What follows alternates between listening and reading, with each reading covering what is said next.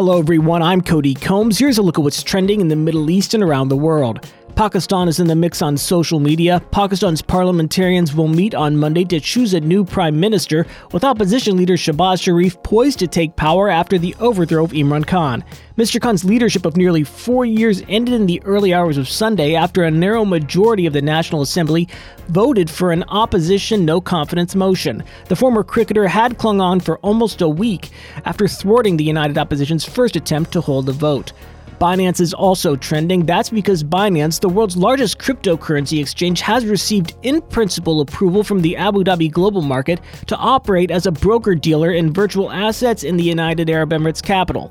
After completing its application process for full licensing, Binance will be able to offer its virtual asset services to customers across the Middle East and North Africa region through its subsidiary Binance Limited.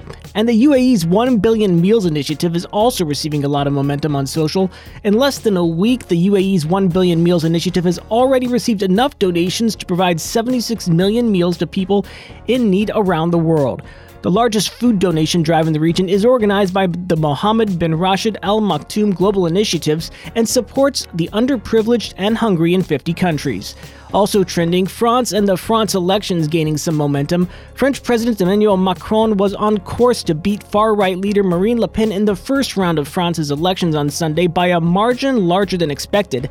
Projections showed Mr. Macron scoring 28.6 to 29.7% in the first round, and Ms. Le Pen on 23.5 to 24.7%, setting them up for a second round runoff on April 24th. That's it for today's trending Middle East update. For our full range of podcasts, head on over to the podcast section of thenationalnews.com.